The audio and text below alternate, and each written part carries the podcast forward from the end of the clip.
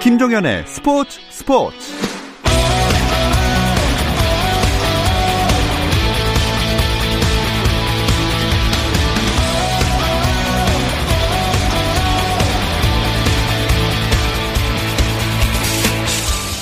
스포츠가 있는 저녁 어떠신가요? 아나운서 김종현입니다. 오늘 하루 스포츠계를 돌아보는 스포츠 타임라인으로 김종현의 스포츠 스포츠 출발합니다.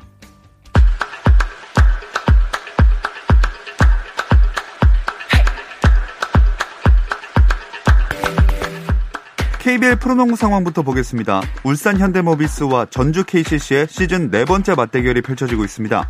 리그 1, 2위 빅매치로 KCC가 현대모비스를 꺾고 독주 체제를 이어갈지 궁금한데요. 올 시즌 상대 전적에서는 KCC가 2승 1패로 우위를 점하고 있습니다. 하지만 현재 4쿼터 점수는 살짝 반대되는 분위기입니다. 75대 71로 현대모비스가 앞서고 있습니다. 프로농구 삼성과 LG가 주전 가드 김시래와 이관희를 주고받는 트레이드를 공식화했습니다. 이로써 LG는 김시래와 테리코 화이트를 삼성으로 보내고 삼성 이관희와 케네디 믹스가 LG 유니폼을 입게 되는데요. 7위인 삼성으로서는 김시래와 화이트를 데려와 남은 5, 6라운드에서 6강 플레이오프 진출을 노려보겠다는 계획이고 LG는 플레이오프까지는 현실적으로 어려운 만큼 다음 시즌 이후를 내다본 결정이라는 분석입니다. 프로배구 경기 상황도 보겠습니다. 남자부 5위 한국전력 대 4위 현대캐피탈의 5라운드 경기 진행 중인데요. 한국전력이 오늘 경기에서 승점 석점을 따낼 경우 4위 우리카드와 승점이 같아집니다. 하지만 4라운드부터 강팀의 면모를 다시 찾아가고 있는 현대캐피탈이 만만치 않은 상대입니다. 실제로도 세트스코 2대 0으로 앞서 있고 3세트 현재 한국전력이 20점 그리고 현대캐피탈이 17점을 올렸습니다. 오늘 밤 클럽 월드컵 1차전을 앞둔 프로축구 울산이 측면 공격수 이동준의 영입을 공식 발표했습니다. 이동준의 울산행은 일찌감치 확정됐고 지난달부터 이미 울산에 훈련에 합류했지만 이동준과 트레이드돼 울산에서 부산으로 옮긴 선수들과 부산 구단 간 계약 지연 등으로 공식 발표가 이루어지지 못하다가 뒤늦게 오늘에서야 발표가 났습니다. 미국 프로야구 메이저리그 텍사스 레인저스와 7년 계약이 끝난 추신수가 필라델피아 구단과 접촉 중이라는 소식이 전해졌습니다. MLB 네트워크의 존 헤이먼 기자는 자신의 SNS를 통해 필라델피아 필리스가 벤치 보강을 위해 마윈 곤살레스, 브래드 밀러, 추신수와 접촉했다고 전했습니다. 스토브리그 개장 이후 추신수에게 접촉한 구단이 수면 위로 드러난 건 필라델피아가 처음입니다. 미국 프로농구 NBA에서는 밀워키 벅스가 인디애나 페이서스에 130대 110의 완승을 거뒀습니다. 밀워키는 야니스 아데토쿤보가 21득점 14리바운드 10어시스트로 트리플 더블을 기록하며 맹활약했습니다. 한편 댈러스가 연패 수렁에서 벗어났는데요. 댈러스 매버릭스는 애틀랜타 호크스를 122대 116으로 이겼고 루카 돈치치가 27득점 8리바운드 14어시스트로 더블 더블을 기록하며 팀 공격을 이끌었습니다.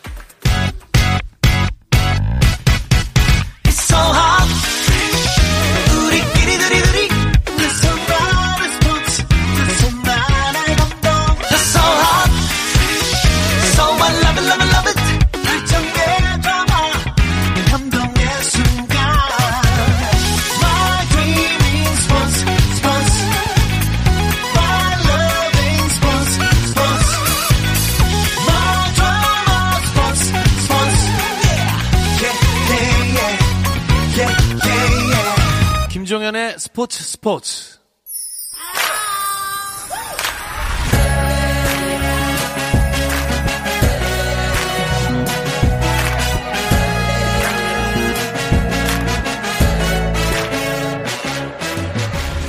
목요일에는 해외 축구 이야기 함께하고 있죠. 라디오의 발롱도르를 꿈꾸는 이건 김정용의 랄롱도르 시작하겠습니다. 풋볼리스트 김정용 기자 먼저 인사 나눌게요. 안녕하세요. 안녕하세요. 김정용입니다. 자, 그리고 영국에 있는 이건 기자 연결하겠습니다. 안녕하세요. 네, 안녕하세요. 이건입니다. 아, 영국 시간으로 어젯밤에 프리미어리그 경기 다섯 경기나 있어가지고 밤사이 굉장히 바쁘셨을 것 같습니다. 네, 어, 뭐, 프리미어리그 경기들이 다섯 경기 계속 이어져 있고, 그저께도 그렇고, 어저께도 그렇고, 그렇게 계속 이어져 있어서, 사실 바쁘긴 했지만, 그래도 뭐 재미있는 경기들 특히나 선두 싸움이라든지 여러 가지 또 변수들이 많이 나온 경기들이 많아서 어, 즐겁게 또 시간을 보냈습니다. 네. 그 중에 한번 먼저 짚어봐야 될 것이 맨시티와 리버풀의 희비가 완전히 엇갈렸어요. 네, 그 다섯 경기 중에서 우리의 눈길을 많이 끈 중요한 경기가 둘 있었습니다. 선두 맨체스터 시티 그리고 아직 상위권에서 선두 도약을 꿈꾸고 있는 리버풀의 경기였는데요. 먼저 맨시티는 번리를 꺾고 9연승을 질주했습니다. 어, 가브리엘 제주스, 라힘 스털링의 득점으로 번리를 격파했고요. 2대 0으로 이겼습니다. 반면 리버풀은 상위권 팀인 브라이턴 앤드 호브 앨비언에 덜미를 잡혔는데요. 그것도 홈에서 0대 1로 패배하면서 선두와 승점 차가 벌어졌습니다. 네. 맨시티야 뭐 상대가 벌리였고 요새 기세가 좋았으니까 그렇다고 볼 수 있는데 리버풀의 패배는 확실히 눈길이 많이 갑니다. 네, 상당히 충격적이죠. 원래 리버풀 하면은 안방에서는 절대로 강한 팀이었거든요. 예. 그런데 지난달 22일 벌리에 0대 1로 패배한 뒤에 홈인 안필드에서 2연패 수렁에 빠졌습니다. 이게 제대로 된 센터백들이 전원 다 부상으로 이탈하는 엄청난 악재가 닥쳤는데 주전급 센터백이 그 유명한 버질 판다이크 선수를 비롯해서 3명 있었고 예. 센터백과 미드필더를 겸할 수 있는 멀티플레이어 파비뉴 선수까지 있었는데 이 네 명이 다 부상을 당했죠. 어허. 그래서 원래 방출할 생각이었던 2군 센터백 한 명을 끌어올리고 완전 완전 전문 미드필더인 핸더슨 선수를 센터백으로 쓰는 그런 극약 처방. 거의 뭐 농구로 치면 키 170짜리인 가드 두 명이 센터를 예. 예, 뭐 백코트를 프론트 코트를 보는 그런 느낌이라고 해야 되겠죠. 네. 네, 그래서 질 수밖에 없는 그런 경기력의 여파 계속 이어지고 있어요. 한 경기만 아니고 요즘 계속 그렇거든요. 예. 결국 어, 이례적인 홈 2연패를 당하고 위르겐 클롭 감독이 직접 실망을 표현하기도 했습니다. 네. 170의 센터 생각만 해도 참 끔찍합니다. 예. 이건 기자 리버풀의 홈 2연패에 대한 현지 반응은 어떻습니까? 어, 이 안필드 홈 경기 기준으로 해서 일단 리버풀이 리그에서 어, 2연패 당한 거는 2012년 9월 이후에 처음이고요. 어, 번리전 패배, 또 이제 브라이튼전 패배하면서 상당히 흔들리고 있죠. 그 리버풀은 원래 안필드에서 리그에서만 68경기 연속 무패 행진 기록 중이었고 그래서 이제 지난 시즌에 리버풀이 그 프리미어리그에서 챔피언 등극했던 이유 자체가 이 안필드 무패, 안필드 불패 행진 때문인데 지금 2연패를 하면서 흔들리고 있고 영국 현지의 언론들은 이제 어제 2연패 당한 것을 보면서 어, 영어로는 홈식이다. 물론 이제 향수병이라고는 하 기는 하지만 홈식 향수병을 넘어서서 홈에서 지금 아프다. 그러면서 꼬집고 있으면서 어, 현재로서는 어, 수비진을 다시 재구축을 해야 되는데 그래도 겨울 이적 시장에서 좀 데리고 왔으니까 일단 다시 수비진을 구축을 한다면 어, 다시 연승 행진 갈 수 있지 않겠느냐. 다만 어, 이 흔들리는 분위기를 어떻게 추스려야 되냐. 이것이 클롭 감독의 과제이다. 음. 라면서 어, 그런 평론을 내놓고 그런 어, 이제 기사들을 내놓고 있습니다. 네. 뭐 수비야 당연히 줄부상이라 문제인데 공격력도 좀 문제가 있지 않습니까?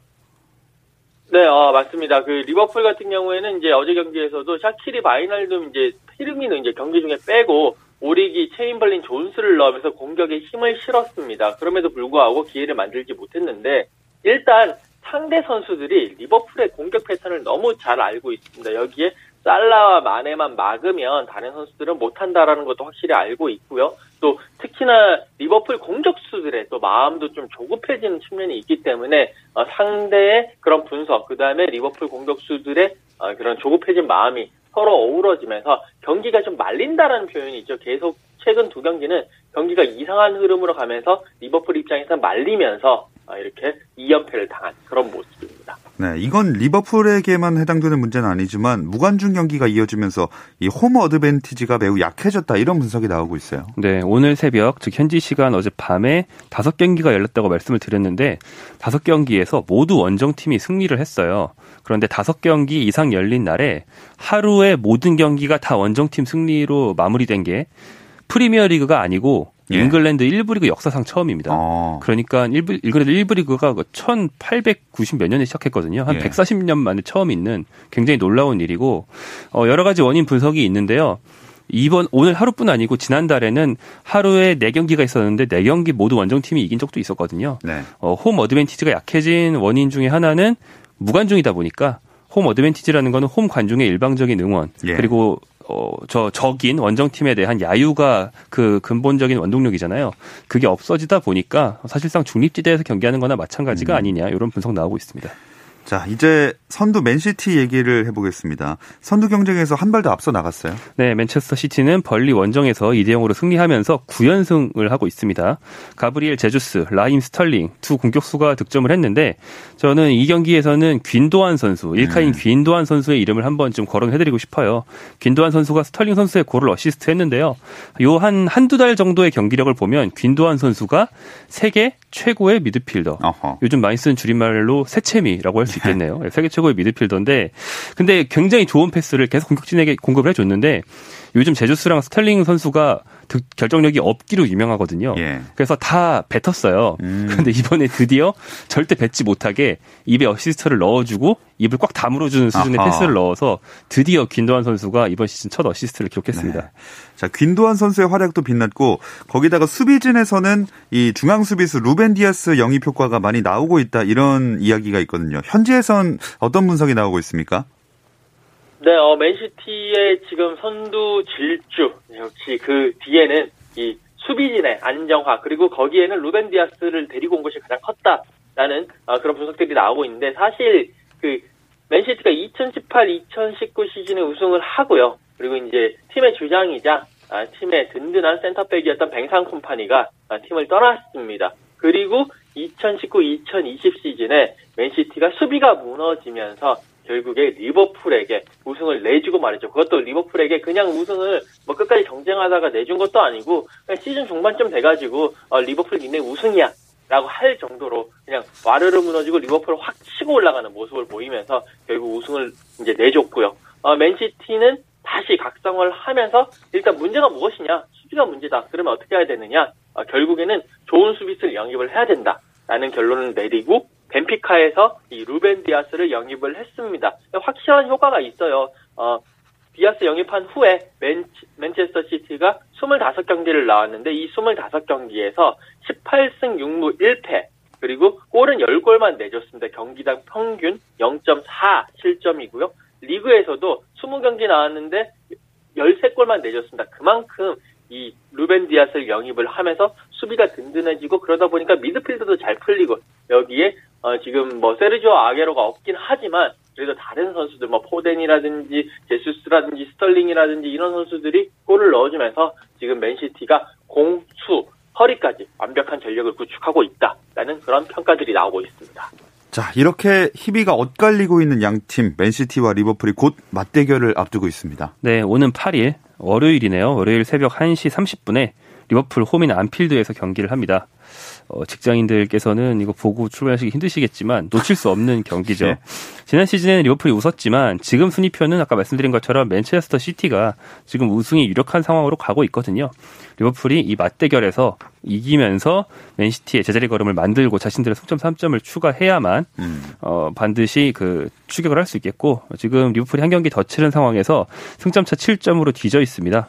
이 경기의 최대 관전 포인트는 사실 리버풀이 홈인 안필드에서 오히려 어, 날카로움이 사라져 왔기 때문에 아까 말한 그 후벤 디아스의 단단한 맨체스터 시티 수비를 공략을 할 수 있을지 예. 그리고 한 한 달 전만 해도 홈 최강이었지만 지금은 홈 최약체가 돼버린 리버풀이 과연 이 맨체스터 시티라는 최강의 팀을 상대로 어떤 모습을 보일지 이런 점이 관전 포인트라고 할 수 있겠네요. 네. 자 그리고 이건 기자 맨유의 기세도 요새 만만치가 않아요.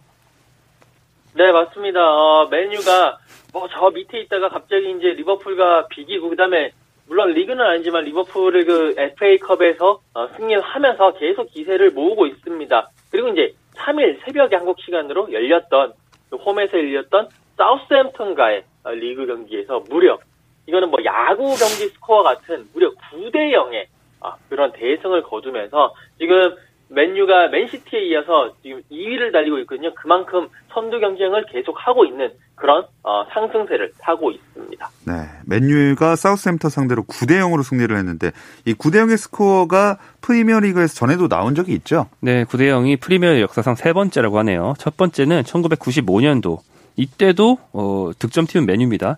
맨유가 입스위치를 상대로 한 번 했고요. 2019년도에도 있었는데 이때 또 당한 팀이 사우스햄턴이라는 게 이번과 같네요. 레스터 시티가 사우스햄턴을 9대 0으로 대파한 적이 있습니다. 네. 사우스햄턴은 9대 0 약간 심심하면 나오는. 그렇죠. 예전에 한국 대표팀이 0대 5의 트라우마가 있었던 것처럼. 아하, 5대 0처럼 네. 9대 0이 되는 가는 것 같습니다. 자, 이건 기자, 레스터 시티도 어엿한 4강 후보로 자리매김을 하고 있는 모양이에요. 네, 뭐 시즌을 시작하기 전까지만 하더라도 레스터 시티 6강 정도는 충분히 들 수 있다. 근데 4강까지는 조금 어 이제 고개를 갸웃하는 그런 분위기였는데 지금 승점 42점으로 어, 3위에 올라 있습니다. 일단 안정적인 공수 균형, 그러니까 어, 수비도 좋고 특히나 역습에서 좋은 모습을 보여주면서 어, 상당히 어, 안정된 전력을 가지고 있다라는 평가를 받고 있고요. 어, 다만 이 주전과 비주전의 전력 차가 크다는 것이 불안 요소인데 지금 리그가 반을 넘어서고 있는데 계속 주전 선수 중에 막 바디라든지 반스라든지 메디슨이라든지 이런 선수들이 빠지면 상당히 어, 경기력이 떨어지는 모습을 보여주고 있거든요. 근데 여기에 그 겨울 이적 시장에서 영입이 없었다라는 것. 그렇기 때문에 리그 후반으로 갈수록 조금 힘이 좀 딸리지 않겠느냐라는 그런 걱정 어린 시선들도 지금 현지에선 존재하는 것이 사실입니다. 그렇습니다. 어쨌든 현 위치는 3위고요. 한편 토트넘은 우승 경쟁에서 좀 멀어졌다고 보는 게 맞을 것 같아요. 네, 토트넘은 브라이턴에 패배했는데요. 아까 브라이턴이 리버풀을 꺾었다고 말씀을 드렸죠. 브라이턴이 그 바로 전 경기에선 토트넘을 잡았어요. 예. 다시 말하면 하위권 브라이턴이 토트넘 리버풀 2연속 우승, 어, 승리라는 뭐 큰 나름대로의 성과를 내면서 지금 강등권에서 탈출한 상태고 토트넘 얘기로 돌아와 보면 브라이턴을 상대할 때 해리 케인이 부상으로 빠져서 처음부터 전력이 매우 약해진 상태에서 시작을 했습니다. 그러니까 브라이턴이 더 약팀이지만 기습적인 한 방으로 토트넘을 잡은 게 아니에요. 그날 경기력 자체가 브라이턴이 더 좋았고 토트넘이 경기력에서 밀렸습니다. 그 그날 한 팀이 만든 득점 기회의 질을 평가하는 분석 자료가 있는데 토트넘이 이날 시도한 모든 슛을 다 합쳐도 0.4득점 정도밖에 기대할 수 없는 음. 정도의 공격력이었다. 특히 손흥민 선수는 두 번의 슛 기회를 잡았는데 손흥민이 잡은 슛 기회 두 번이 다 매우 어려운 슛이었기 때문에 일반적인 결정력이면 0.1골 정도가 기대되는 어허. 상황이었다. 그러니까 손흥민 선수가 보통 선수보다 결정력이 10배여야 그 두 개 중에 하나를 골로 연결시킬 수 있었을 네. 것이다. 이런 분석인데 손흥민 선수가 시즌 초에는 진짜로 10배였지만 지금은 보통 선수의 한 두세 배 정도밖에 안 되는 것 같거든요. 네. 그러니까 세계 최고 초인에서 그냥 좋은 결정력 정도로 떨어졌어요. 그러다 보니까 손흥민 선수도 득점에 실패했고 영패를 당했습니다. 네. 손흥민 선수도 사람이기 때문에 이 경기는 본 사람이 다 새벽이었는데 후회한 사람만 많았던 것 같습니다. 어, 케인이 부상을 당했고 이건 기자 다음 주에 돌아온다는 소식이 있는데 확실한 건 언젠가요? 어, 일단 그 말이 어제 무리뉴 감독이 이제 그 첼시와의 경기 이제 내일 새벽에 한국 시 내일 새벽에 하는 건데 이 경기를 앞두고 기자회견 중에 나온 얘기입니다. 그 무리뉴 감독은요 케인 선수가 사실 그 리버풀과의 경기 도중에 양쪽 발목을 다 다치면서 어, 후반전에 나오지 않았는데 그 이후로 재활 중이거든요. 그러면서 케인 선수의 회복이 지금 빠르다, 좋다, 상당히 진전 중이다 라고 이야기를 했고요. 다음 주에 토트넘이 주중에 에버튼이랑 FA컵 원정 경기를 가지고 주말에 맨시티 원정 경기를 가집니다. 그렇기 때문에 이 두 경기 중에 한 경기는 돌아올 것이라고 믿는다. 라고 음. 이야기를 했거든요. 그러면서 많은 언론들이 다음 주 중에는 도, 돌아온다더라. 라고 지금 소식을 전하고 있습니다. 지금 뭐, 무리뉴 감독 얘기하는 걸로 봤을 때도 분명히 두 경기 중에 한 경기 중에는 돌아올 것 같은데 제가 봤을 때는 그리고 현지에서는 그래도 에버튼 원정보다는 맨시티 원정이 조금 더 가능성이 있지 않겠느냐 조금 더 뒤에 하니까 그때 돌아올 것 같다라고 어, 판단을 하고 있습니다. 네. 근데 당장 내일 이제 순위 싸움 치열하게 하고 있는 첼시전이 있는데 여기에는 나올 수가 없는 상황은 확실하니까 손흥민 선수가 좀 활약을 해줘야겠어요. 네 맞습니다. 손흥민 선수의 특명이 이제 골 침묵을 깨고 토트넘을 구하라라고 할 수가 있을 것 같은데 뭐 토트넘 일병 구하기 뭐 이렇게 할 수 있을 것 같은데 지금 손흥민 선수 한 달째 골이 없습니다. 이제 1월 5일에 브렌트포드와의 리그컵 경기에서 골을 넣고 난 다음에 어, 풀럼전, 셰필드전 나왔는데 다 골대만 때렸고요. 리버풀전에서는 골을 정말 멋지게 넣었는데 그 이전에 어, 빌드업 상황에서 오프사이드 판정을 받으면서 골이 취소가 됐고요. 브라이턴전에서는 정말 철저하게 고립이 됐고 어, 그러면서 다섯 경기 동안 골이 없습니다. 손흥민 선수가 이렇게 골 침묵을 하는 사이에 토트넘이 3승 1무 2패를 기록을 했어요. 근데 이 3승 중에 2승이 하브리그 팀을 상대로 한 FA컵이었고요. 어, 그렇게 따지면 이제 1승 1무 2패가 현실적으로 되는 거죠. 그렇기 때문에 손흥민 선수의 골이 필요하고 토트넘은 그 골을 발판으로 승리를 지금 거둬야 되는 그런 상황입니다. 네. 이 토트넘 일병설 네, 잘 들었습니다.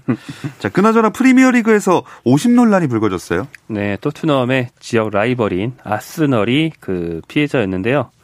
울버햄턴을 상대한 경기에서 어, 처음에는 아스널이 이기고 있었습니다. 니콜라 페페의 선제골로 리드를 잡고 있었는데 전반 종료 직전에 사건이 벌어졌어요. 페널티 박스 안에서 상대의 그 새로 영입한 공격수 윌리안 주제를 막던 다비드 루이스가 다이렉트 퇴장을 당하는 동시에 페널티킥까지 내줬습니다. 결국 이 PK 실점 이후에 역전골까지 내주면서 아스날이 졌거든요. 아스날 측은 이 판정에 불복한다고 항소할 뜻까지 밝힌 상태입니다. 네. 자, 그나저나 프리미어리그 임대설이 나왔던 황희찬 선수 결국 라이프치히에 남았습니다. 이 이야기는 잠시 쉬었다 와서 나눠볼게요.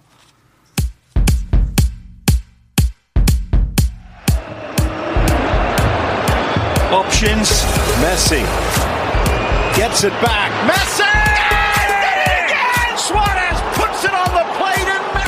현장의 소리, 레전드들의 이야기. 스포츠 스포츠에서 모두 다 만나보세요. 김종현의 스포츠 스포츠. 해외 축구 이야기를 나누는 라디오의 발롱도르 이건 김정용의 랄롱도르 듣고 계시고요. 풋볼리스트 김정용 기자, 영국의 이건 축구 전문 기자와 함께하고 있습니다. 황희찬 선수 임대설은 그냥 설로 끝났어요. 네, 황희찬 선수는 소속팀인 RB 라이프치히에 잔류했습니다. 일부 독일 팀들 그리고 프리미어리그의 웨스트햄이 황희찬을 임대하고 싶은 것으로 알려져 있었는데요.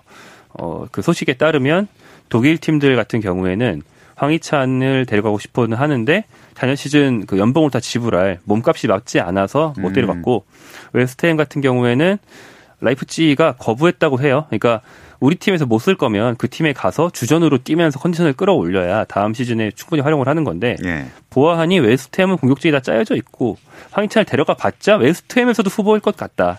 그러므로 내주지 않겠다. 이런 결론을 내렸다고 합니다. 음. 이건 기자는 혹시 현지에서는 임대 무산된 이유로 어떤 이야기를 나오고 있습니까? 어, 제가 이제 그 이 설이 터지고 난 다음에 조금 지켜보다가 황희찬 선수의 이제 에이전트와 이야기를 하면서 좀 뒷얘기를 들었는데 일단 그 나겔스만 감독과 면담을 확실하게 했다고 그래요. 이제 황희찬 내가 지금 뛰고 못 뛰고 있으니까 어디라도 가서 뛰고 싶다라고 얘기를 했고 나겔스만 감독은 아 네가 지금 못 뛰는 것은 다른 이유가 아니라 일단 중간에 온 지 얼마 안 됐고 특히나 중간에 코로나19 확진 판정을 받았기 때문에 그만큼 훈련이 없었다. 그래서 네가 지금 못 뛰고 있는 거다. 라고 이제 설득을 시키면서 팀 상황도 그렇고 여기서 시간을 가지면서 천천히 끌어올리는 게 좋을 것 같다. 어, 너의 미래를 위해서라도 좋을 것 같다라고 얘기를 했다고 합니다. 그러면서 황희찬 선수도 그러면 다시 마음을 어, 고민 고민 고민을 하다가 나겔스만 감독의 그런 뜻을 받아들여서 어, 결국 잔류하기로 어, 결정을 했다고 합니다. 음. 이건 기자, 잔류를 시켰다는 건 그럼 뭐 출전 기회를 앞으로 확실히 더 받을 수 있는 보장이라고 볼 수 있을까요? 사실 그 감독의 고유 권한이 이제 선수를 기용하는 걸 가지고 있기 때문에 이게 너 이렇게 몇 분 뛰게 해주겠다 아니면 어떤 경기는 선발로 출전시켜주겠다 뭐 이런 보장까지는 아, 할 수가 없겠지만 그래도 그만큼 황희찬 선수가 나겔스만 감독의 그런 계획 안에 있다라는 것을 확실히 보여줬기 때문에 그나마 그래도 지금 예전보다는 출전 기회를 좀 더 주겠다라는 의미로 받아들일 수는 있을 것 같아요. 다만 이게 어떤 경기에서 나올지 뭐 좀 비중이 떨어지는 대회에서만 나올지 이 부분은 나겔스만 감독의 마음에 달려 있다고 음. 보시면 되겠습니다. 실제로 일단 오늘 컵 대회 경기에 나오기는 했네요. 네, 오늘 홈 구장인 레드불 아레나에서 DFB 포칼, 즉 독일 축구협회 컵 16강전이 열렸는데 여기서 라이프찌히가 보훔을 4대 0으로 크게 이기고 8강에 진출했습니다. 이 경기에서 라이프찌히가 전반에만 두 골을 넣고 앞서가고 있어 있자 나겔스만 감독이 후반 시작과 함께 황희찬을 투입했어요. 황희찬 선수는 후반에 터진 팀의 세 번째 골 상황에 간접적으로 기여를 하긴 했습니다만 또 본인에게 찾아온 좋은 득점 기회를 정말 아슬아슬하게 빗나가는 슛을 한번 놓치면서 뭐 희비가 모두 있는 경기를 치렀습니다. 네. 자, 그리고 이건 기자, 이승우 선수는 임대 이적을 했네요. 네, 어, 그 이적 시장 마지막 날에 이제 나온 소식인데, 사실 이승우 선수가 지금 신트트라이전에서 뛰지 못하고 있으면서 상당히 위기설이다. 특히 이승우 선수는 도쿄올림픽 출전을 노리고 있기 때문에 경기에 뛰는 것이 중요하거든요. 그런 상황에서 경기를 뛸 수 있는 팀으로 가겠다라고 이제 그런 얘기들이 나오고 있었고, K리그, 뭐, 여러 구단들의 얘기들이 나왔어요. 뭐, 도장 찍기 직전까지다. 뭐 이런 얘기들도 나왔었는데 결국 이승우 선수는 한국으로 돌아가는 것이 아니라 포르투갈로 가기로 했고요. 포르투갈의 포르티모넨스라는 팀으로 남은 이제 올 시즌 끝까지 임대로 이적을 하게 됐습니다. 이 포르티모넨스에서는 또 일본의 혼다 선수와 함께 한솥밥을 먹으면서 다시 한 번 더 이승우 선수가 아, 반전의 발판을 마련하고자 포르투갈로 넘어갔습니다. 네, 이 포르티모넨스도 포르투갈 1부 리그고 좀 능력을 보여줬으면 좋겠는데 이 팀에서는 출전 기회 좀 더 받을 수 있을까요? 어, 그게 팀 전력에 대한 분석이 좀 무의미해진 게 사실인데요. 왜냐하면 바로 전 팀인 신트 트라위던은 벨기에 하위권 팀이라서 예. 사실 전력만 보면 이승우 선수가 충분히 주전으로 뛸 줄 알았거든요. 음. 그런데 여러 가지 상황이 맞물리면서 거의 못 뛰고 이적하는 상황이 나오고야 말았습니다. 일단 새로운 팀에서는 전에 팀 신트 트라위던처럼 어떤 트러블 없이 잘 녹아드는 게 필요할 것 같고요. 그리고 이승우 선수에게 익숙한 스페인 축구와 그래도 조금 더 비슷한 환경이라고 볼 수 있으니까 기술적인 축구를 하는 팀에서 많은 출장 기회 잡고 본인에게 익숙하고 편한 플레이 하기를 좀 기대해 보겠습니다. 네. 뭐 K리그 행 이야기도 나왔었는데 무산이 된 거는 내일 축구장 가는 길 시간에 좀 자세하게 이야기를 더 나눠보도록 하겠습니다. 이건 기자 전반적으로 이번 겨울 이적 시장 좀 조용한 편 아니었습니까? 네, 어, 전체적으로 조용했습니다. 가장 큰 뭐 빅사이닝이라고 하죠. 뭐 큰 선수들의 어, 그런 이적도 없었고요. 전체적으로는 임대 이적이 거의 주류를 잃었던 그런 어, 이적 시장이었고 프리미어리그를 봤을 때도 어, 그 전체 이적 시장에 쓴 돈이 1억 50만 파운드밖에 안 됩니다. 그러니까 지난해 1월에 약 한 2억 2천만 파운드의 돈이 오갔었는데 이번에는 1억 50만 파운드, 약 55% 떨어졌고요. 이게 결국에는 코로나19로 팀들이 거의 대부분이 어, 무관중 경기를 했, 었거든요. 그 때문에 입장 수익이라든지 뭐 물품 판매라든지 이런 수익이 없어지면서 팀들이 쓸 돈이 없어졌다. 그래서 이제 더 이상 선수들을 사오기가 힘들어졌다라고 어, 보시면 될 것 같습니다. 네. 자, 마지막으로 이 얘기를 빼놓을 수 없는데 어제 승부차기까지 갔었던 이 코리안 더비 얘기해 보겠습니다. 네, 독일의 킬에 위치한 홀슈타인 스타디온에서 그 DFB 포칼 16강전이 열렸는데 홀슈타인 킬 이재성 선수의 소속팀이죠. 이 팀이 다름슈타트 백승호 선수의 소속팀을 불러들였어요. 1대1 무승부 후에 승부차기 가는 접전에서 어, 킬이 간신히 8강에 진출했고요. 이재성은 선발로 백승호는 교체로 투입돼서 모두 승부차기에서 다섯 번째 키커로 승부차기 맞대결도 했습니다. 아홉 번째 키커 끝에 겨우 킬이 이기는 승부가 갈렸고요. 백승호 선수는 최근 K리그 이적설이 나고 있기 때문에 어쩌면 이 경기가 고별전이 되거나 고별을 앞두고 있는 상황이라서 음. 상당히 더 흥미가 가는 경기였습니다. 네. 이 다섯 번째 키커니까 서로 교대를 하면서 손도 마주치는 장면이 있었는데 참 오랜만에 볼 수 있었던 코리안 더비였습니다. 자, 오늘 날롱도를 마치겠습니다. 영국에 있는 이건 축구 전문 기자, 풋볼리스트 김정용 기자와 함께했습니다. 고맙습니다. 고맙습니다. 내일도 별일 없으면 꼭 좀 들어주세요. 김정현의 스포츠 스포츠.